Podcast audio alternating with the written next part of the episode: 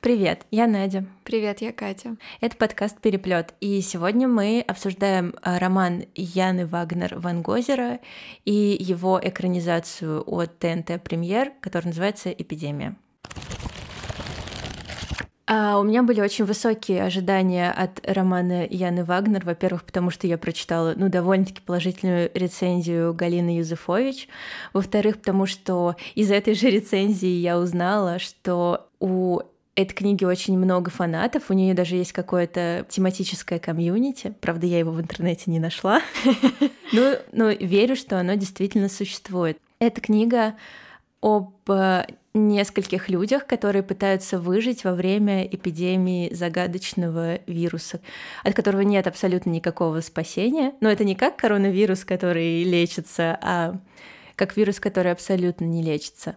Главная героиня живет со своим мужем в подмосковном доме. То есть эпидемия начинается где-то в большом городе далеко от них, они не сразу понимают, что там происходит. Но когда понимают, просто хватают соседей, которые им не очень нравятся, и начинают бежать в домик в Карелии. Поэтому книга называется «Вон Гозера». Это название этого места географического, куда они двигаются. Вот. И то есть это такой постапокалипсис роуд-муви, если можно сказать муви про книгу вообще. Роман путешествия. Звучит так себе, да? Да, это звучит очень пафосно. И это такая хорошая заявка, потому что всегда хотелось прочитать, посмотреть постапокалипсис в российских реалиях, то есть где действие происходит ну, с такими людьми, которые более-менее там похожи на нас, не в каком-то там далеком или не очень далеком. Не в каком-то там метро, да? Я не читала просто метро. А, ну, в общем, не в каком-то далеком будущем, а вот типа вот сейчас, вот если начнется апокалипсис, что ты будешь делать? Естественно, Э, лично мой мозг, и я думаю, мозг вообще всего человечества не отличает выдуманную реальность от настоящей. Ну, то есть, когда ты смотришь, например, и пытается чему-то научиться. Я, например, когда смотрела «Ходячих», я думала, что э, что я буду делать, если начнется зомби-апокалипсис. Ой, я, кстати, помню, что когда мы смотрели «Ходячих мертвецов», мы даже разрабатывали целый план с учетом того, кто из нас водит машины, кто не водит, где мы встретимся в случае чего, кто нас повезет и вообще куда мы поедем. Вот, и э, это круто, поскольку Ван, Ван Гозера должно быть более приближенной к нам инструкции, да, там, что нужно предусмотреть. И я даже читала э, отзывы, что типа люди такие, о, вот я начал задумываться, с кем из соседей нужно подружиться на случай, если придется бежать, там какие консервы купить, если что. Вот, заявочка такая хорошая. Поэтому я предлагаю обсудить. Мы с Катей обе прочитали эту книгу, я еще и даже чуть-чуть посмотрела сериал. А, я предлагаю обсудить э, плюсы и минусы этой книги. Ну да, обсуждать мы будем, как обычно, со спойлерами, поэтому я не устаю предупреждать каждый раз наших слушателей, что будут спойлеры. На ваш страх и риск слушайте дальше, либо послушайте, когда уже прочитаете. Да, книга абсолютно небольшая, и можно довольно быстро с ней справиться. А, ну что, ты будешь адвокатом, а я? Кто хороший полицейский и плохой полицейский? Ну, давай я позащищаю. Я же вообще сердобольная. Всех готова защитить и найти плюсы. Давай, начинай. Хорошо. Как ты уже сказала, действительно очень классный сеттинг. Всегда здорово читать про какие-то знакомые тебе места и про людей, про какие-то реалии, которые действительно нас окружают. Это очень здорово, и мне кажется, Яне Вагнер очень здорово удалось показать э, начало вот этой паники, эпидемии, когда действительно рушится какой-то привычный мир, и люди абсолютно оказываются беззащитными перед этой ситуацией, потому что, ну, действительно, наша жизнь сейчас настолько комфортная и удобная, что никому из нас не приходится, ну, разве что в каких-то супер экстремальных ситуациях, да, задумываться вот именно о выживании. И мне показалось, что вот первая часть романа очень сильная, и вот именно этот момент ей удался. Mm, ну, я не могу с тобой поспорить, это действительно очень круто. И когда главная героиня в начале книги сидит, там у нее муж уехал в Москву, она пьет кофе, читает новости Яндекса, очень легко представить, как ты то же самое делаешь. Да, это и я поначалу вообще была полна надежд на этот роман. Мне очень сильно понравилось начало, и там были такие заявки на крутой конфликт, что вот у него есть некая бывшая жена, и мы понимаем, что она так или иначе окажется с этими людьми. Это прям было очень интересно. Начало было очень многообещающим. Да, было. Но потом все пошло не так. Ладно, я вообще-то защищаю. Да, а я вообще-то нападаю. И, и я хочу напасть, мне кажется, на самое уязвимое место этой книги, хотя, может быть, не самое, это герои. Все они неприятные люди. Главная героиня, ну вот тут должен был быть твой ход, и чтобы ты сказала, что типа главная героиня женщина в постапокалипсис, э, это не так уж не такое уж частое явление. Спасибо, что ты сказала мысль за меня. Да, действительно, на этом строилась моя защита. А, я, по-моему, уже об этом говорила как-то, по-моему, когда рассказывала про Зулиху, что здорово, когда Понятно, что постапокалипсис тема уже достаточно избитая. Ну, кто как бы не писал. И уж тем более про эпидемии и вот это все. Но классно, когда находится какой-то новый ракурс. И здесь действительно он новый, потому что это русская действительность современная, это, во-первых, и это главная героиня женщина. Ну, наверняка есть еще книжки, где главная героиня женщина, но мне не попадались. И плюс эта женщина, это не какая-то Сара Коннор. Это совершенно обычная, ничем не примечательная женщина, и она очень неприятная. Вот, ну, мне кажется, что главная ее проблема это в том, что она неприятная. А, ее характер показан достаточно реалистично. Ну, то есть, в принципе, кучу женщин в реальной жизни таких, знаешь, каких-то очень тревожных, невротичных, интровертов, которые там не то чтобы безумно влюблены в своего мужа, но как-то немножко вот помешаны. Да, и которым вот всегда все не нравится, и все не так, и все кругом неправы. И на самом деле я не могу за это упрекать писателя, потому что, ну, герои нужны всякие. И в том числе такие неприятные, это точно не недостаток книги, на мой взгляд. Хотя, конечно, ну, из-за этого бывает э, просто местами хочется ударить ее чем-нибудь и вообще бросить книгу, потому что она действительно неприятная. И я тут немножко переметнусь тоже на сторону обвинения, чуть-чуть. А, мне кажется, что все было бы ничего, если бы помимо этой неприятной героини мы бы что-то поняли про других героев. А здесь как-то автор настолько закопалась вот в этой женщине, Аня. Да, ее зовут да, Аня. Точно. Вот, она настолько закопалась, погрузилась в эту Аню, что про других персонажей просто забыла. И с одной стороны, это вроде тоже можно оправдать тем, что такая героиня, как Аня, действительно вряд ли сильно интересуется другими людьми, ну, кем-то за пределами своего самого близкого круга. Но, с другой стороны, они могли бы что-то делать такое, да, что мы бы понимали, что это за люди, а тут этого нет. Да, знаешь что, мне вообще показалось, что там все герои довольно неприятные, ну, из, из того, как они действуют. Слушай, они вообще ничего не делают почти. Ну, в смысле, они только смотрят друг на друга, там что-то иногда говорят. Так, давай откатимся назад, чтобы те, кто не читал книгу, но все же хочет послушать и даже со спойлерами немножко больше поняли.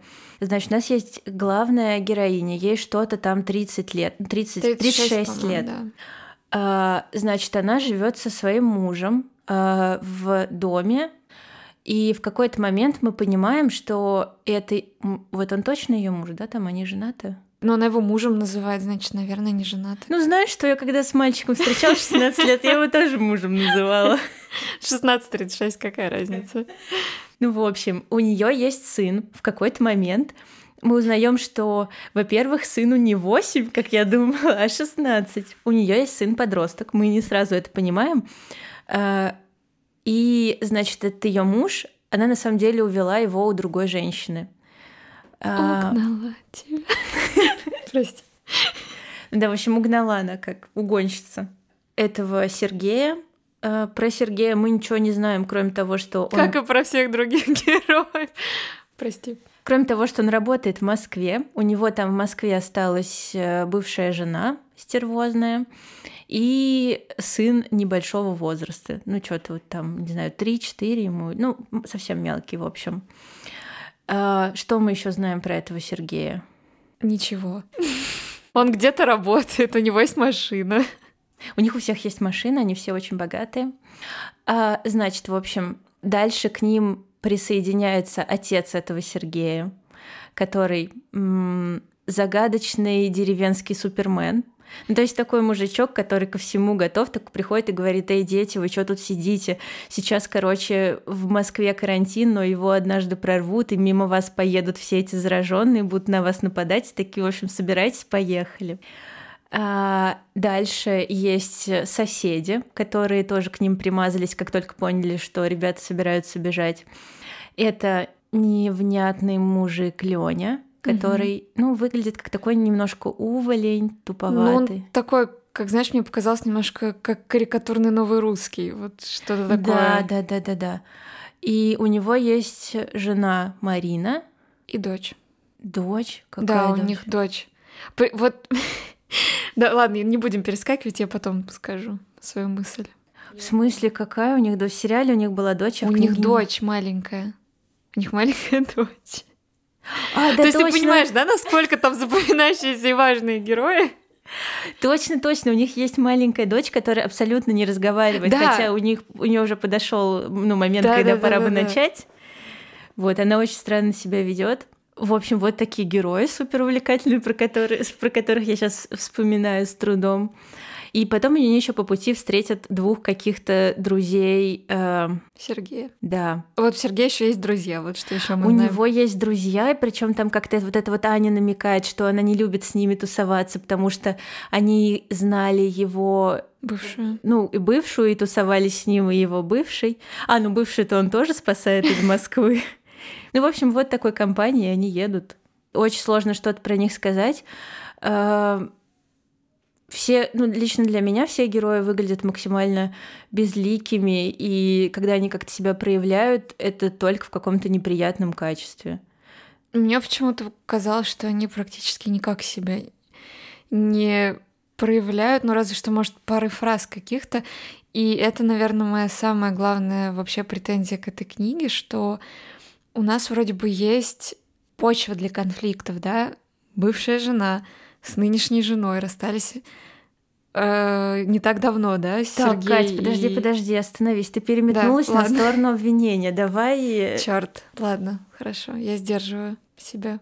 То тогда расскажи про конфликт, потому что это действительно выглядит типа как хорошая завязка для драмы.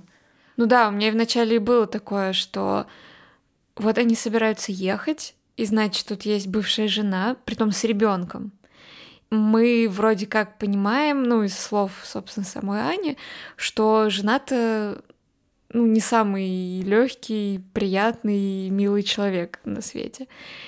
И кажется, что она будет, наверное, как-то пытаться этого Сергея вернуть, может быть, манипулировать там с помощью ребенка. Ну, то есть я ждала вот каких-то таких от нее действий, потому что кажется, что это такой вот персонаж, который должен рождать все время конфликт. Или как только появляется а, вот друзья их, как звали там Андрей женщину? и какая-то и какая-то женщина. Какая-то саркастичная Марина. женщина. Нет, Марина это жена. Черт, какая-то женщина саркастичная. Давайте будем называть ее саркастичная женщина. Ну, потому что она, да, все время так подбешивает Аню специально. Да как все время она два раза что-то сказала, и все. Ладно, хорошо. А, в общем, есть саркастичная женщина, от которой мы тоже ожидаем какого-то подвоха, скажем так. И есть мужчины, про которых непонятно ничего.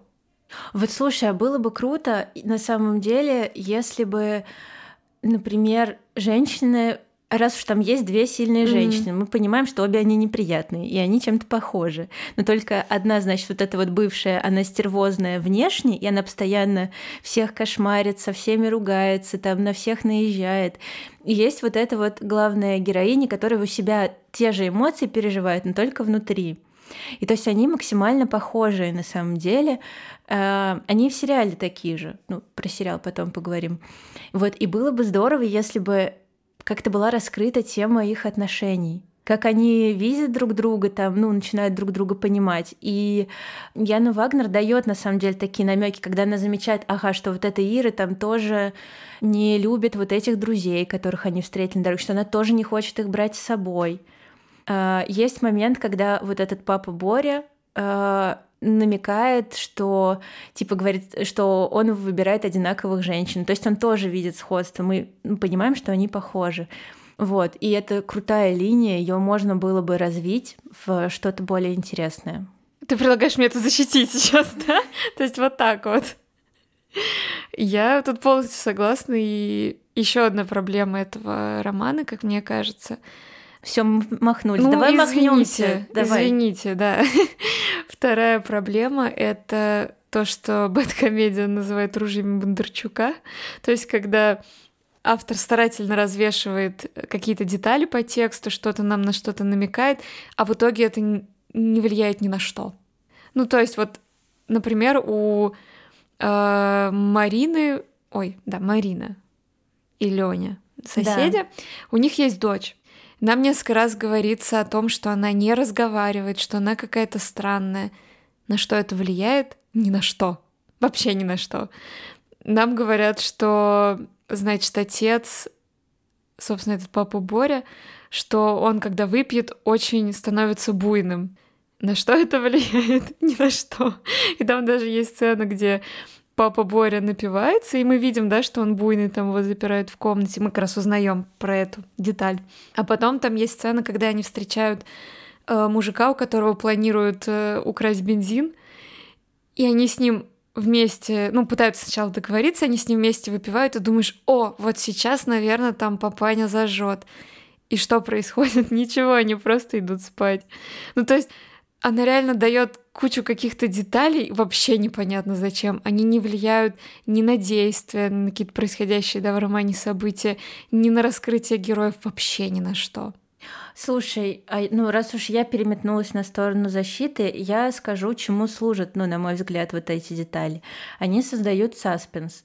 А, я думаю, что очень большое преимущество этой книги то, что она тебя, ну, она тебя бесит, но она тебя постоянно держит в напряжении. Ты все время ждешь, что вот сейчас что-то произойдет, что сейчас вот, ну, что-то страшное случится. И вот эта вот Аня, она постоянно нагнетает у себя в голове. То есть ты в какой-то момент становишься таким же параноиком, как она. И все вот эти детали, ну да, ну блин, это действительно выглядит зловеще, и это, ну тебя держит. Ну эту книгу уже мы с тобой обе очень быстро прочитали, потому что ну, это было какое-то извращенное удовольствие. Мы издевались над собой, но мы хотели это делать. Ну, не издевались, конечно, роман не настолько плох. Но мне кажется, что я больше ждала, что что-то произойдет по привычке. Ну, в смысле, я читала какие-то до этого книги, да, про постапокалипсис, там кино смотрела, и ты примерно представляешь, что может происходить с людьми в постапокалипсисе. И спойлер, ничего из этого с ними не происходит. Это неплохо, не хорошо, но вот так. И я не думаю, на самом деле, что...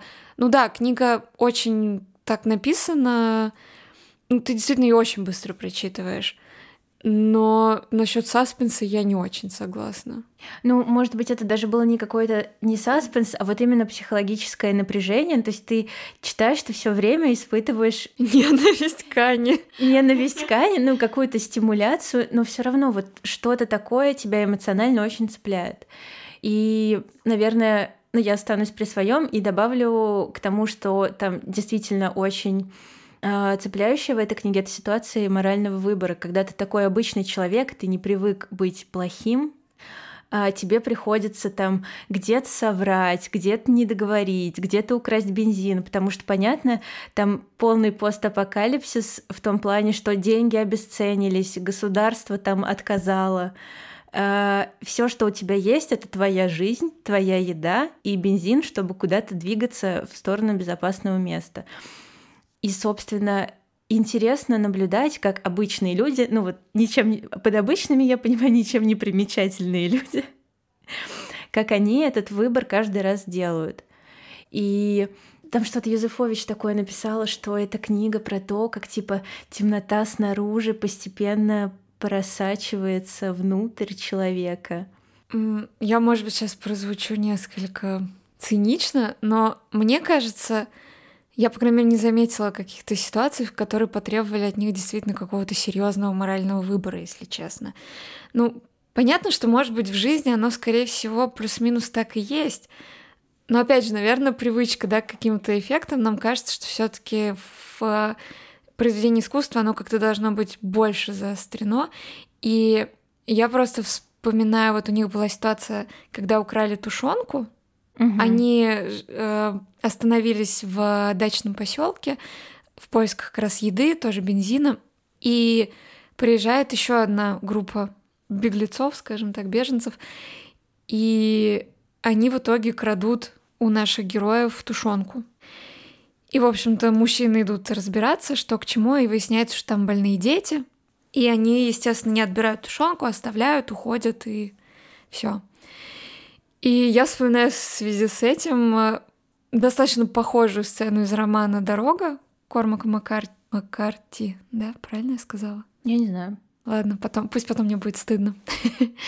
Да в комментариях напишут. Ну да, чё. да. А, была экранизация тоже этого, этой книги, и там была похожая сцена, когда у главных героев, а главный герой там отец и сын, который тоже путешествуют в постапокалиптическом мире. Там мальчик потерял револьвер, они идут за револьвером чуть дальше от своей стоянки, и когда возвращаются обратно, а, видят, что все их вещи пропали. И они идут по следу за тем человеком, который украл у них а, еду, и они его нагоняют, и в итоге отец а, отбирает их еду и заставляет этого человека снять с себя всю одежду и тоже ему отдать. И, ну, когда тот спрашивает, почему ты, типа, так со мной жесток, я же умру, он ему говорит, а, ну, как бы ты думаешь, мы бы не умерли, если бы ты вот так все наше взял и унес. И вот это действительно сложная, драматичная сцена с действительно каким-то моральным выбором, тем более там мальчик тоже говорит отцу, что как ты так можешь поступать. И вот это действительно наверное, то, что ты ждешь от постапокалипсиса, каких-то крайностей, что ли, крайних проявлений человека. А то, что ты там кому-то что-то соврал, да господи, мы каждый день кому-то что-то привираем, и ничего. Ну, смотри, э, да, я понимаю, э, про что ты говоришь, про вот это заострение, но э, возможно, это тоже можно отнести к достоинствам, то есть это реализм. Там герои похожи на реальных людей. Ситуация, ну вот без какого-то супер экшена реально очень похожа на настоящую жизнь. И я где-то читала такую байку, э, ну, возможно, это байка, что, значит, вот эта Яна Вагнер постила свой роман постепенно в своем ЖЖ, и многие люди, ну, короче, были такие люди, которые подумали, что это реальная ситуация, потому что тогда как раз была вспышка свиного гриппа. Вот, и то есть там нет таких радикальных проявлений, но там, ну, на самом деле много всего все равно раскидано по тексту. Например, когда одного из героев, Леню, ранят, то там где-то на подкорках есть, ну, такой выбор, что вот, ну, возможно, стоит его бросить. Возможно, там он украдет наше драгоценное время, пока будет там лежать болеть, а потом все равно умрет. Ну, такие вещи есть. Ну, мне кажется, здесь даже, знаешь, в чем проблема? Я согласна с тобой, в принципе, да, что это, возможно, более реалистично, но просто в голове у главной героини это все приобретает масштабы какой-то вот просто нечеловеческой трагедии каждый раз. И ты просто периодически думаешь, да господи, ну из-за чего ты вообще переживаешь? В смысле? Есть вещи гораздо хуже. Ну вот, слушай, здесь я уже просто реально больше не могу защищать главную героиню. Я ненавидела ее очень сильно. А, больше всего... Ну, вот здесь у меня вопросики ко всем героям. Ну, то есть я, естественно, переношу ситуацию, да, там, пост, ну, какого-то апокалипсиса на свою жизнь, и я представляю, что я там со своими друзьями или с какими-то, ну, даже со своими коллегами, там, допустим, пытаюсь спастись. Первое, что я буду делать, это ну, помимо там добычи еды, ну, типа пытаться со всеми общаться и создавать, ну, не напряжение, а более-менее такую атмосферу, в которой всем будет приятно. И, в общем, главная героиня не пытается, она никому за всю книгу там не сказала доброго слова. Она про всех думала только, что они неправы, что они такие, типа, ей мешают. Она вот реально, я еще прочитала какую-то рецензию Там, знаешь, какая девушка написала, но что действительно меня тронуло, это любовь главной героини к своему мужу, простая, настоящая женская любовь. И я такая, что? Там, вот знаете, а, значит, они расселись по машинам, да, потому что, понятно, такое количество народа не, не помещается в одну машину.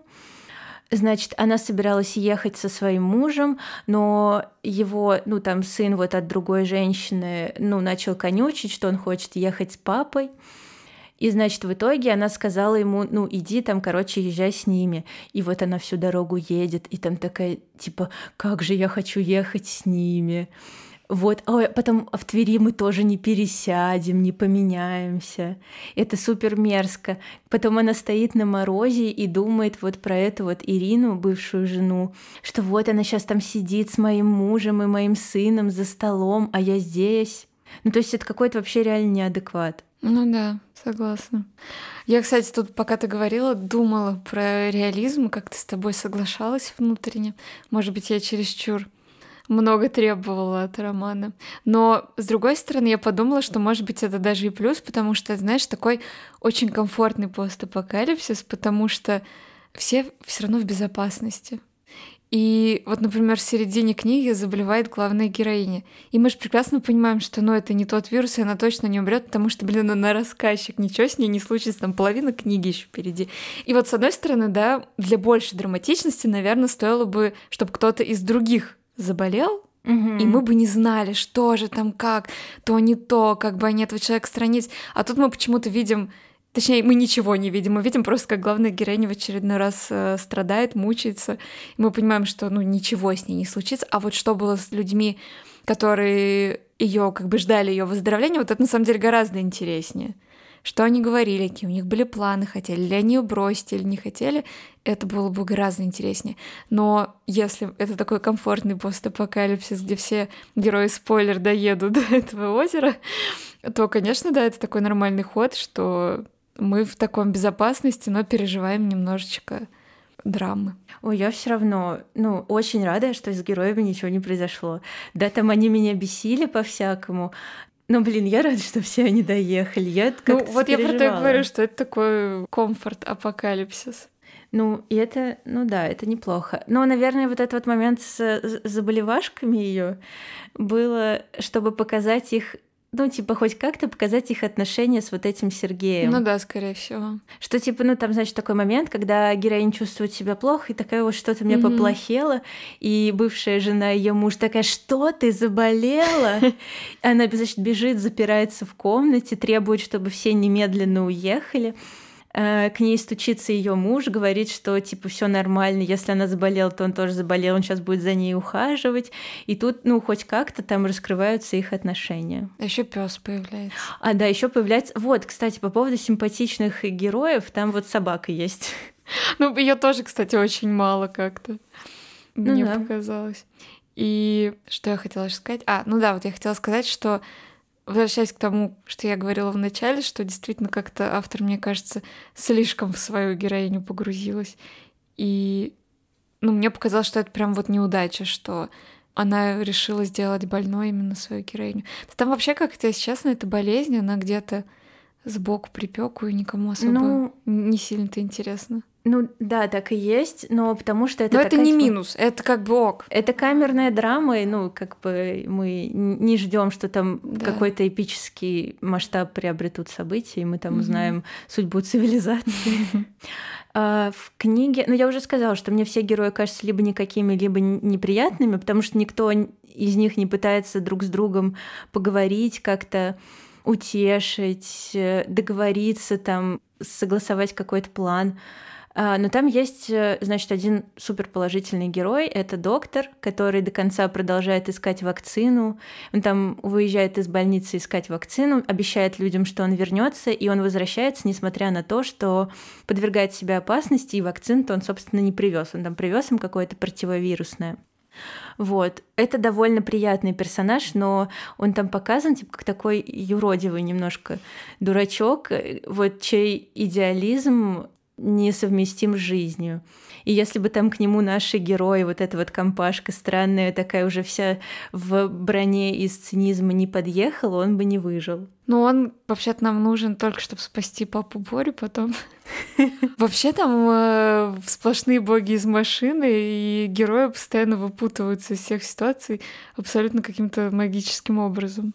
Ну да. Ну, Разве мы не хотим, чтобы с ними все в конце концов было хорошо? Ну да, как я уже сказала. Вот, кстати, забыла еще про реализм сказать. Я читала интервью Яны Вагнер, и она сказала, а, что она на самом деле довольно тщательно прорабатывала маршрут, по которому они едут.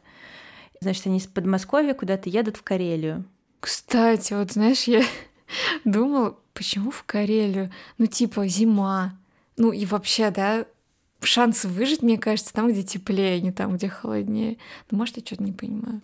Так они едут в Карелию, потому что не потому, что там высокие шансы выжить на холоде, а потому что у них там дом есть на острове. А это их дом все? Да, это дом вот этого папы Бори и Сергея. А я почему думала, что это какой-то дом, про который они когда-то слышали. Не-не-не, это их дом. Ага, значит, я что-то пропустила. Я бы все равно куда-нибудь на юг рванула.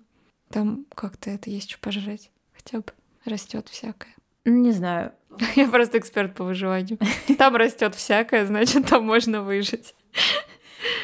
Я читала рецензию Юзефович, которая, ну, там писала про то, что ты мгновенно испытываешь эмпатию героям. Я так не думаю. Ну, я слушала э, Ивана Филиппова, который э, ведущий одного из моих любимейших подкастов в предыдущих сериях, где он тоже хвалит книгу и говорит, что герои там ну, как-то ему были приятны, что он им сопереживал. И я думаю, вот с людьми, которые чуть-чуть старше нас, что-то всерьез не так, потому что они находят этих героев приятными и могут им сопереживать. Я вот, ну, не смогла. Я просто даже не поняла вообще, что это за люди. Не знаю, может быть, конечно, тут работает какое-то как знаешь, герои типы. Ну, то есть герои какие-то, которые представляют собой какой-то тип людей. И, может быть, кто-то это считывает, а кто-то нет. Потому что мне, например, эти герои вообще непонятны. Ну, большинство из них я вообще ничего про них не поняла. Ну, я вот поняла все про вот эту, значит, Аню. Ну, про Аню все понятно, да. Муж никакой. Вот про Иру, ну, мне кажется, тоже, ну, что она стервозная. Про всех остальных. Мне вот еще из вот этой основной компании единственный э, герой, который был более или менее приятен, это Лёня, вот которого ранили, потому что он там пытался... Потому что его не было почти всю книгу. Он лежал там, помирал. Он лежал, помирал, но он пытался шутить, он как-то мне показался наиболее человечным. Он там переживал, у него собаку убили вначале. Ну, да. Вот, он нормас, короче, мужик. Вот я как-то лучше всего, наверное, к нему отнеслась. Но моя мысль была вот именно в том, что я не понимаю, почему многие люди ну, находят этих персонажей симпатичными. Я их не поняла, а в те моменты, когда они как-то себя проявляли, они мне показались неприятными. Но, возможно, у меня уже такое мышление человека, который насмотрелся Netflix и считает, что нужно говорить о своих чувствах, создавать комфортную, дружелюбную атмосферу, но мне все герои кажутся токсичными, а глав... любовь главной героини не любовью, а там какой-то болезненной зависимостью от своего мужа. В общем, что-то я, я не понимаю взрослых людей. Я тоже как-то не прониклась героем. И я согласна, я тоже во многих рецензиях читала, что так сопереживаешь героям, они такие вот настоящие. Я, может быть, как-то не так читала, я не знаю. Слушай, может быть, это те люди, которые, ну вот как сказать, ну, то есть им не нужна особая какая-то глубина персонажа, они, может, сами додумывают, когда... Ну, может читают. быть. Ну, или, как я уже сказала, может быть, действительно как-то их круг, что ли, знакомых и людей каких-то знакомых-знакомых как-то вот вписывается в это, и им эти люди кажутся знакомыми, ну, каким-то узнаваемыми образами, потому что вот я как-то вообще не считала, мне кажется, почти ничего. Вот это население дачного поселка. Я не знаю, что там за люди живут. О, не дачного, а вот этого коттеджного. Ну да. Ну слушай, если бы был какой-то э, постапокалипсис с героями, которые похожи на нас, которые там, не знаю... Мы бы умерли просто через да пять нифига, минут. подожди, мы уже подготовлены, мы уже столько всего посмотрели. У нас был интернет все это время. Интернет же не сразу отрубит, мы успеем все загуглить. Но я не умею машину водить, поэтому мои шансы сильно Паша. понижаются. Паш, привет. Ну, в общем, ну, мне кажется, что нужен какой-то такой э, э, постапокалипсис для миллениалов. А еще знаешь, самое главное, у нас нету закаток дома. Что мы будем есть? Блин, и консерв. И не консервов знаю, нет. Купить, у меня Катя. гречка может есть, пару пакетов. У меня, ну, у меня всякие там, типа, знаешь, кино. Булгур. Ну, и у меня есть консервированный овощ, но это там перчик халапеньо. Авокадо, знаешь. Ну, слушай, может, да, может, мы и не выживем. Возможно, вот люди будущего, которые нас слушают, уже борются с коронавирусом и отрубили интернет, все закрыли на карантин. А как они нас тогда послушают? Ну, интернет еще не отрубили, что же? Вообще-то наш подкаст будет очень в тему. Ну как, могут подумать, что он в тему, потому что мы говорим про постапокалипсис, и, возможно, кто-то ожидает, что мы скажем что-то путное. Хотя, если слушали предыдущие выпуски, то, конечно, таких иллюзий у них уже нет. Ох. Ну, все таки я хочу верить, что мы выживем. Хотелось бы, да. Ну, давай, я думаю, резюмируем про книжку и перейдем к обсуждению сериала. Что касается книжки, несмотря на то, что я тут сильно ругалась, все-таки книга неплохая, читается действительно легко, и это как раз та самая жанровая сюжетная литература, которой нам обычно так не хватает в русской литературе, литературе, литературе, ну, я как всегда. А, Поэтому, несмотря на какие-то недостатки, мне кажется, это довольно-таки неплохой роман. Ну и я, наверное, добавлю, что он, в принципе, довольно хорошо написан. Ну, то есть там настолько тебя достоверно показывают, какая мерзкая главная героиня. Она очень похожа на реального человека. Ну, в общем, наверное, мы рекомендуем все таки попробовать прочитать. Да, Каким-нибудь зимним вечером. да, однозначно. А я еще чуть-чуть посмотрела сериал от ТНТ Премьер. Я не смогла его посмотреть, потому что он следует э, духу книги в том плане, что главный герой просто максимально душнило. Просто капец. Слушай, на постере он похож на Райана Гослинга на минималочках. Райан Гослинг для бедных. Такой, знаешь, с Алиэкспресса. А, Этот сериал, в принципе, попал в новости, потому что там был эпизод, где якобы военные убивают мирных граждан, которые, возможно, заражены там или сопротивляются. Я до этого эпизода не дошла, поэтому я не совсем в курсе, в чем там дело. Вот. И после этого сериал ну, перестали выпускать, там эту серию удалили, а потом вернули. Но в следующей серии появился комментарий, что это не силовики, а якобы какие-то незаконные вооруженные формирования эм, захватили в стране власть.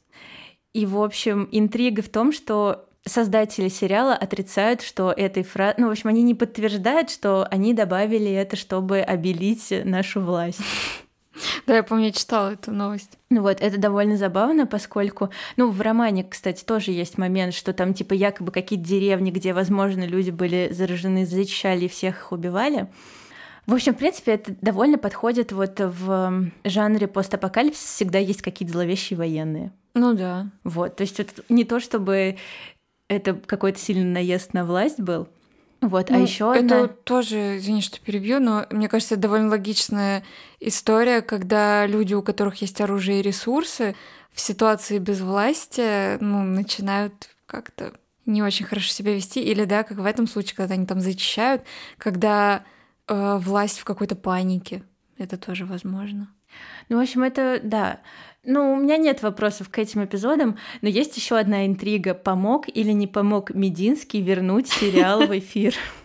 Якобы он там с кем-то договорился, и сериал вернули. Ну, с вот, этой, с вот этим вот э, объяснением, закадровым голосом, что это не власть, ребят. А ты знаешь, это мне напомнило историю с э, Рокетменом, когда его выпускали в России, вырезав там часть э, сцен связанных с гомосексуализмом. И там тоже была такая тема, что Минкульт сказал, что мы вообще-то ничего как бы не просили вырезать, это прокатчики вроде сами решили. Мгм. Вот очень похожая ситуация. Ну, там, понимаешь, тут как бы Мединский-то положительный герой получается. Потому что он помог вернуть, но потом отказался это признавать. В общем, там какая-то темная история. А, и сама Яна Вагнер как-то так тоже не комментировала, пока сериал не вернули, потому что, ну, типа, что бы она ни сказала, это могло отрицательно сказаться на его возвращении. В общем, его вернули. В итоге я посмотрела первые четыре серии, готова поделиться своими впечатлениями. Он отличается от книги тем, что там главный герой Сергей. И я очень сильно, реально очень сильно удивилась, когда я читала какую-то статью, вот там был синопсис э, этого фильма. Ну, в смысле, это сериал, но на каком-то фестивале его показывали как фильм. Типа смонтировали по-другому. И там, значит, пишут, Сергей обычный мужчина, у него есть одна жена и бывшая жена. Ну, то есть там прям вот его подают как главного героя. Я очень сильно удивилась. А, создатели сериала сделали его более мужской историей. Там действительно главный герой вот этот Сергей, которого играет Кирилл Керо. Райан Гослинг. Райан Гослинг для бедных, да. Там актерский состав очень хороший. Это все э, звезды какого-то авторского кино, которые, ну, в общем, они все хорошие актеры. Но герой, герой так себе. Там попытались немножко разукрасить героев, сделать их поинтереснее, побольше про них рассказать. Там, например, вот эта вот Аня, главная героиня, она типа психотерапевтом была у Сергея. Смешно, да? Смешно, да. В общем, да, она психотерапевт его была. Он, значит, пришел на какую-то терапию к ней, когда у него начались проблемы вот с Ириной, первой женой, и за ней замутили. Это очень профессионально. Ну, да, очень профессионально. Очень профессионально. Ну и дальше она, естественно, э, проявляет себя как знатный психотерапевт, ни с кем не разговаривает. Знаток человеческих душ. Ну вот. И, значит, там есть э, вот эта вот стервозная Ирина, бывшая жена. Ее тоже разукрасили. Знаешь, как раскрасили ее образ? Она абьюзит своего сына маленького, чтобы отомстить бывшему мужу. А я вот ждала, что это в книжке что-нибудь такое будет. Это нормально. Извращенка. Мне нужно больше драмы. Капец. Значит, у главной героини еще сын аутист. У него там синдром Аспергера или что-то такое. В общем, он абсолютно не понимает других людей. И у Лёни и Марины есть дочь, и она не маленькая молчаливая девочка, а сексуальный подросток-бунтарка, которая только что выписалась из э, наркологической клиники и в ситуации постапокалипсиса ищет только одно — выпить. Mm. Ну, и там она показана как такая сексуальная развратная кошечка, и она, в общем, мутит э, с вот этим вот Мишей, сыном Ани, который аутист. Они очень приятную пару образуют вместе. У них там есть постельная сцена. О oh май. Да, с обнаженочкой. Ничего себе. Героев, значит, попытались как-то разнообразить и сделать более интересными, но лично, на мой взгляд, несмотря на то, что там хорошие актеры, это не совсем получилось, потому что они вот как раз вышли каким-то набором штампов. Ну, типа, стервозная бывшая жена, Значит, этот вот Леня, ну он новый русский или какой-то бывший военный, и жена у него вот эта Марина, она типа стриптизерша. Ничего себе. А, там есть сцена, где они обедают все вместе, и Аня рассказывает историю их знакомства с вот этим Сергеем, а потом дочь-подросток, вот Ленина, рассказывает, а ну у вас, у папы же была такая же история, только там был не психотерапевт, а стриптизерша. Вот. Ну, короче, персонажи получились штампованные и неприятные. И, в общем-то, сериал красиво снят, там классные актеры, там более эпичные события, больше размах, но ощущение, если честно, такое же. А в конце, как вот наша подруга Даша рассказала, на голову героям сваливаются китайцы.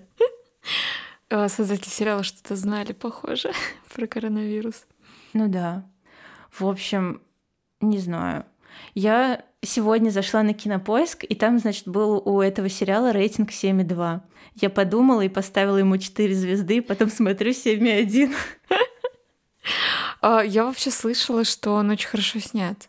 Ну, то есть технически он очень хорошо сделан. Ну, там, э, да, оператор показывает, я так умею, и вот так умею. Вообще, а, ну... Тогда понятно, что имелось в виду под хорошо технически снят, ладно. Не, он, там красивая картинка, там, ну, довольно все хорошо визуально, и, как я уже сказала, актер тоже супер. Я честно, не очень хорошо разбираюсь в русском кино, поэтому я даже не буду пытаться назвать их имена. Ну, вот там вот эту Ирину играет Спивак, Марьяна Спивак. Ну, короче, она была в... Играла такую же стервозную женщину в «Нелюбви», mm-hmm. а я боюсь ошибиться. Ну, если что, просто напишите мне в комментариях, что я ни хера не знаю про русское кино. Э, актер, который играет доктора, он играл такого же доктора в аритмии, аритмии. или в каком-то mm-hmm. таком вот. В общем, ну, вы понимаете, что с кастом все хорошо, а в целом всё не плохо. очень. Ты бы рекомендовала смотреть этот сериал? Ну, знаешь, для меня это как встречаться с кем-то, кто тебе не очень сильно нравится, потому что ты просто хочешь с кем-то встречаться. Ну, то есть, если есть какой-то интерес вот к сериалам, которые сейчас делают у нас, и хочется на что-то такое посмотреть, то стоит, да. Ну, он неплох. Но, с другой стороны, ну, просто Netflix и HBO делают столько всего крутого, что это как-то странно тратить время на такую историю. Хотя это интересно, потому что я вообще-то недавно говорил, что я открыл для себя русскую литературу, и я планировала открыть для себя русские сериалы, ну, то есть увидеть там что-то достойное. Слушай, кстати, вот у меня еще такой вопрос появился. Вот у меня всегда претензии, ну, не всегда, но часто претензия к русскому кино, особенно вот какому-то мейнстримному, что оно очень сильно пытается нашу действительность подогнать под какие-то вот иностранные тоже вот такие пригламуренную немножко картинку дать. Вот то, что мы с тобой говорили в книге, было классно, да, что такой вот узнаваемый сеттинг, узнаваемый пейзаж и какие-то реалии. Вот в сериале это было или нет? Ну, в сериале это было. Нет, там, ну, локации, mm-hmm. все очень круто. Ты действительно видишь вот эту вот э, Россию в постапокалипсис. Там еще есть такой момент. Э, помнишь, у доктора был спутник. Угу. Я забыл, как его звали. Я тоже не помню. Ну, водитель скорой помощи. Водитель, который... да, скорой помощи. И в сериале тоже есть вот эта линия, когда они там едут вдвоем. И водитель скорой помощи, он такой типа бабник, и он рассказывает, mm-hmm. что у него там было сколько там, 99 женщин, и вот бы сотую, и можно помирать. Mm-hmm. И, значит, они останавливаются в каком-то таком типа придорожном отеле, и мы видим там такую а, женщину, ну вот этот вот отель, типа максимально безвкусный, как знаешь, ты едешь по области uh-huh. и ищешь, куда бы заехать, и вот там все такое максимально uh-huh. пошлое. В общем, это вот такая вот полушикарная, полупошлая локация, и там такая взрослая женщина, не знаю, как ее назвать, ну такая баба, не знаю, тетя Люба, танцует. Я не знаю, как ее зовут на самом деле. Она там танцевала под Киркорова или mm-hmm. что-то такое. И это было так красиво. И ты вот узнаешь и вот это место, и вот эту женщину. И они потом в итоге mm-hmm. мутят с этим водилой. Ну и сама понимаешь, ну, понятно, что происходит да. дальше. Вот, то есть там есть такие моменты, когда ты просто смотришь и такой вау. Mm, прикольно.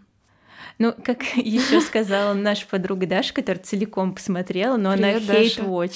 Она сказала, что такое чувство, что там типа снимал ребенок, и вот происходит какая-то дичь, дичь, дичь, а потом оп, что-то гениальное. И ты такой, ничего себе, буду смотреть дальше. А потом опять дичь, дичь, дичь, а потом что-то гениальное. Ну, в общем, вот такое в целом, наверное, впечатление. Круто звучит не то чтобы сильно вдохновляешь, но уж как есть. А что, мы будем заканчивать тогда? Нет, мы еще не будем заканчивать, мы будем мучить тебя, поскольку я знаю, что ты очень а. любишь э, постапокалипсис, и было бы здорово, если бы ты рассказала что-то немного про произведения в этом жанре, которые тебя впечатлили. А, хорошо. Вообще, когда ты мне предложила прочитать э, Ван Гозере, когда я его дочитала, мне опять накрыла вот эта волна. Я прочитала как раз-таки «Дорогу», которую очень давно собиралась прочитать. Прочитала «Брошенные машины» Джефф ну, да, наверное, так. Херася, ты психанула. И вот сейчас читаю «Метро 2033».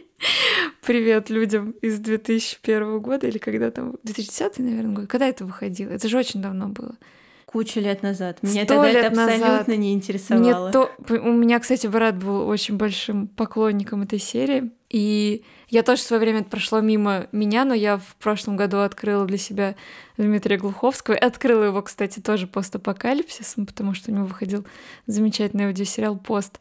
О, слушай, а ты можешь про пост рассказать? Я сейчас сравнить? расскажу про все. А, да, наверное, начну тогда с отечественного постапокалипсиса, поскольку это нам вроде как тут ближе должно быть. А, да, в прошлом году выходил на Storytel аудиосериал «Пост».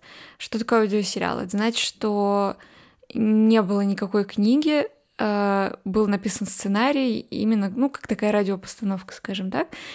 И исполняет ее единственный актер это Дмитрий Глуховский. И я, по-моему, уже говорила во время обсуждение текста, что просто пусть, пожалуйста, все книги в мире читает Дмитрий Глуховский в аудиоформате. У него я вообще к этому что... просто талант, Я очень люблю Игоря Князева. Ну, Игорь, и... ну да, пусть Игорь Князев и Дмитрий Глуховский, вот они, да. Я понимаю, что, конечно, Дмитрия не хватит на все книги в мире, но вот с Игорем они как раз вполне поделят. Хорошо, спасибо. Пожалуйста. Вот. И вышел первый сезон этого аудиосериала. Это тоже постапокалипсис.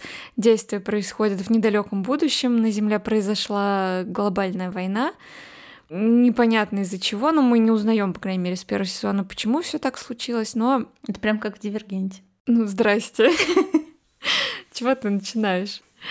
А, ну так вот, какая-то была война, а, главный герой у нас подросток, он живет в Ярославле, Ярославль — это такая стала пограничная зона между обитаемым и необитаемым миром, потому что в Ярославле есть мост через Волгу, и вот что за этим мостом, как бы никто толком не знает. Там это ядовитый... как вот эта вот стена в Дивергенте. Ну что началось-то? Там нет никаких фракций, люди там живут нормально. Ну так вот, э, там, значит, какие-то ядовитые испарения, никто через этот мост пройти не может. И, в общем-то, мало кто знает, что вообще с остальным миром. Естественно, ни связи, ни интернета, ничего уже очень давно нет.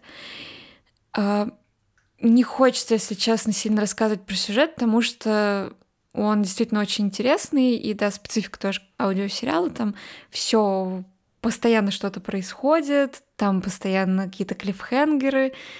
Ужасно интересно, каждая серия длится 50, по-моему, минут. Ну и, как я уже сказала, вышел только первый сезон. Мне очень сильно понравилось, потому что там тоже все очень реалистично, то есть ты веришь в этих героев, в то, как они живут. И вот в отличие, кстати, у Вагнер, там все герои очень здорово прописаны, и ты понимаешь и какую-то их предысторию, и что они из себя представляют сейчас. И это прям, ну, очень большой талант Глуховского. Ну и, как я уже, по-моему, тоже говорила, когда мы обсуждали текст, у него потрясающий талант писать диалоги. У него люди разговаривают вот абсолютно как живые, и это очень круто. Слушай-ка, у меня вопрос по поводу э, самого формата аудиосериала. Это подразумевает... Там есть какой-то голос автора или там только диалоги? Там есть голос автора, там есть такой же рассказчик. Э, собственно, ну, как в книге как я уже сказала, там разница только в том, что там есть звуковая дорожка, тоже специально написанная для этого сериала, и его невозможно прочитать вот в формате книги, то есть он существует только вот в аудио формате. Там нет других актеров, кроме Дмитрия Глуховского, то есть все роли он озвучивает сам. А почему называется персонажей. Пост называется как раз потому, что Ярославль — это пограничный пост фактически между, как я уже говорила, такой необитаемый землей, да, и, ну, близлежащими еще обитаемыми местами и обитаемой территории. Там, кстати, у Вообще Глуховского какая-то прям тема противостояния с Москвой, маленьких городов, не знаю уж почему, но Москва там тоже как такой немножечко корпорация зла, скажем так. Вот. Ну, опять же, не буду раскрывать все карты, но есть там немножко такое тоже вот это противостояние провинции и Москвы. Вот. Но сообщение с Москвой есть, то есть там mm-hmm. есть какое-то правительство, а, есть даже проезжают, ну, поскольку Ярославль это, как я уже сказала, пограничный пост, там проезжают военные периодически, которые снаряжают какие-то экспедиции вот в эту необитаемую землю. Но мы долгое время не знаем, что там. А чем занимается главный герой? Главный герой подросток. Чем занимаются подростки? Тусит в торговом центре. Он влюблен в девочку, он периодически наведывается в Ярославль, собственно, уже разрушенный, там практически никто не живет, но он бродит там среди руин, думает свои подростковые мысли. Ну, чем еще занимаются подростки? Вот. Но, тем не менее, он запускает там цепь событий, которые очень увлекательно развиваются. Окей. Вот. Ну, в общем, я на самом деле очень рекомендую этот сериал. Мне он очень сильно понравился. И что еще касается русского, да, постапокалипсис, ну, конечно, тут нельзя не вспомнить метро, то самое, которое я сейчас читаю, пока ничего не могу сказать, но интересно. Вот. И, наверное, хотелось бы мне отметить книгу, которая, как мне кажется, прошла как-то обидно незамеченной и была э, в прошлом году обделена вообще всеми премиями, хотя на все была номинирована. Это книга Ленор Горалик «Все способны дышать дыхание». Это тоже постапокалипсис, но очень странный. А, там тоже происходит некая глобальная катастрофа, которая называется осон, и после нее а, все животные обретают дар речи. Крипи. Uh, да, это очень, на самом деле, это очень некомфортное чтение, и это даже не совсем роман, а такой сборник связанных новелл. То есть там есть герои, например, которые встречаются в разных вот этих новеллах, и, собственно, они объединены вот этим местом действия, временем действия после вот этой катастрофы Асона. И обидно мне за этот роман, потому что он действительно очень здорово и необычно написан. Вообще, мне кажется, Горалик очень классно владеет русским языком, и у нее очень классное чувство юмора. И здесь он такое мрачновато-циничное, но тоже присутствует. Роман читать сложно, но мне кажется, это интересный experience, и это действительно очень необычный, нестандартный постапокалипсис, не тот, к которому мы вот привыкли. И там очень много тоже ставится каких-то морально-этических проблем.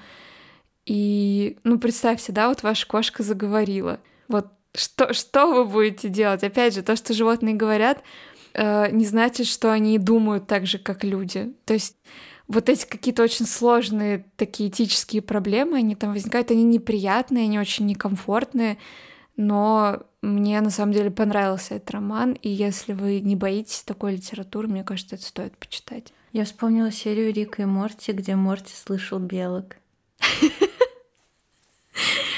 Я думала, вспомнила доктора Долиттла. Ну ладно, и, наверное, тоже говоря о необычном постапокалипсисе, как раз, наверное, расскажу про книгу, которую прочитала недавно. Это «Брошенные машины». А там действие, как вы уже поняли, тоже происходит после катастрофы. Там не совсем понятно, что произошло, но люди почему-то не могут смотреть на себя в зеркало. Они видят там какие-то жуткие образы, они не узнают, не могут смотреть на фотографии, потому что те тоже заражены вот этим, как там говорится, заражены шумом. Они не могут слушать музыку, смотреть телевизор, потому что все э, электронные приборы тоже заражены вот этим шумом, ну как его там все называют. Капец, а что они делают? А, главные герои там а, женщина Марлин и еще два человека, они, я так странно сказала, Марлин и еще два человека. Ну, просто ну, подчеркнула, что я... женщина тоже человек. Э, да, я просто не могу сформулировать их отношения, потому что а, скажем так, они напарники. А, в общем, эта Марлин получает работу от одного странного мужичка, который а, просит ее найти осколки зеркала некого. Это было какое-то, ну, что-то типа артефакта. Это зеркало разбито, его осколки обладают некими магическими свойствами, и они находятся в разных концах э, Британии у разных людей. И ее задача найти эти осколки и привести вот это вот зеркало. И, в общем-то, ей помогают вот два ее еще спутника. И на самом деле сюжет в этой книге не, не сильно важен. Там еще есть проблема у людей с тем, что они не могут э, читать тоже книги нормально, потому что они тоже заражены всем этим шумом. А главная героиня, она журналистка, и, собственно, она нам пишет вот эту историю. В смысле, а как она пишет? Она вот так и пишет, что буквально то, что происходит у нее на глазах, она пишет, потом она пытается это прочитать и не может, то есть часть страниц не может разобрать, не может их прочитать. И там еще у людей проблемы с памятью возникают, им постоянно тоже приходится там принимать лекарства, которые как-то их приводят хоть в какое-то сознание, и это тоже очень странный роман. Тут про сюжет рассказывать достаточно бессмысленно, потому что это именно какой-то роман настроение, роман состояние. То есть там некоторые главы вообще больше похожи на какие-то абсурдистские стихи, чем на вот классический роман-роман. Это тоже такое супер странное чтение. Это скорее удовольствие от текста, чем от какой-то истории, поэтому если вам такие книги нравятся, я бы советовала почитать, потому что написано действительно очень талантливо. Если говорить про нормальный постапокалипсис здорового человека, ты уже так на меня смотришь просто косо, а, то я бы, наверное, посоветовала свою любимую, наверное, книжку в этом жанре. Это «Я легенда». Наверное, все смотрели фильм, но фильм, конечно, вообще мало, очень мало общего имеет с книгой. И книга вот совершенно нормальный постапокалипсис про то, как мужик, в общем-то, пытается выжить в опустевшем мире. Он долгое время думает, что других выживших не осталось. И это очень здорово написанная книга, очень... Там есть все как раз. Там есть драма. Я плакала, когда ее читала, и было очень напряженный момент, если ты действительно сильно переживаешь за героя. И, наверное, это вот такой прям очень классный и классический, наверное, в какой-то степени постапокалипсис. Вот, наверное, как-то так. Что тебе вообще нравится в жанре постапокалипсиса? Ну, как я уже говорила, мне нравится, наверное, какое-то предельное... Э, я уже говорила, что мне нравятся, например, греческие трагедии. мне нравится действительно какой-то вот вывернутый на максимум вот эти моральный выбор, какие-то этические проблемы. Наверное, вот это мне нравится в постапокалипсисе. А меня, наоборот, это пугает, поэтому я не такой любитель постапокалипсиса, как ты. И вообще мой любимый постапокалипсис, как я уже несколько раз пошутила, это время приключений. Ну да, тебе, мне кажется, больше вот День Трифидов, например, кстати. Тоже такой довольно комфортный постапокалипсис. Там никто не умер? По-моему, из главных героев там никто не умер. Да и там, знаешь, там, там сюжет умирали такой, животные? что... Нет, животные там точно не умирали, по крайней мере. Я бы плакала, я не плакала. В общем, там сюжет в том, что половина, ну не половина, короче, большая часть населения Земли слепнет. Вот. И есть люди зрячие, незрячие, ну и сама понимаешь, тут как бы полно вообще почвы для всяких этических конфликтов, но там все вроде как довольно невинно. Ну, я давно, правда, читала, но мне как-то вот нет таких э, впечатлений, что там какой-то трэш творился. Там все довольно-таки нормально. Что мне тоже это пугает э, про слепоту. Не, некомфортно. Лучше буду что-нибудь другое читать. Я вот думаю, чтобы еще почитать в постапокалипсис после метро 2033. Поэтому, если вы знаете годные книжки в этом жанре, то я Буду рада рекомендациям. Но вряд ли у тебя будет на них время в ближайшее время. Время в ближайшее время. Я старалась. Молодец. В лучших традициях тебя. Моя школа. В общем, дорогие слушатели, мы запланировали очень масштабный проект. Мы собираемся читать «Войну и мир» э, вместе с вами. Но, естественно, нас не интересует вот то, чем Дубинушка нас... народной войны. Да. Все, чему нас учили в школе, вот всякие идеи Толстого. Мысли семейные. Мысли семейные в романе Толстого «Война и мир». И все такое, это все нас не волнует. Мы просто будем читать как увлекательную книжку, историю кучи героев. Ну, там, не знаю, любовный роман, невероятное приключение. Вот. И ближайший выпуск мы надеемся посвятить там первому тому. А, через какой-то промежуток времени мы второй тоже, наверное, сможем прочитать. Но это не точно. Но это не точно, но но вообще-то я уверена, что мы справимся. В общем, присоединяйтесь к нашему марафону чтения «Войны и мира» просто как... Для удовольствия. Для удовольствия, без булшита и без мучений. Толстой до 30-летних, как я уже говорила. И на этом... Отличный лозунг. Да, на лозунге Толстой для 30-летних мы завершаем сегодняшний выпуск. Пока. Пока.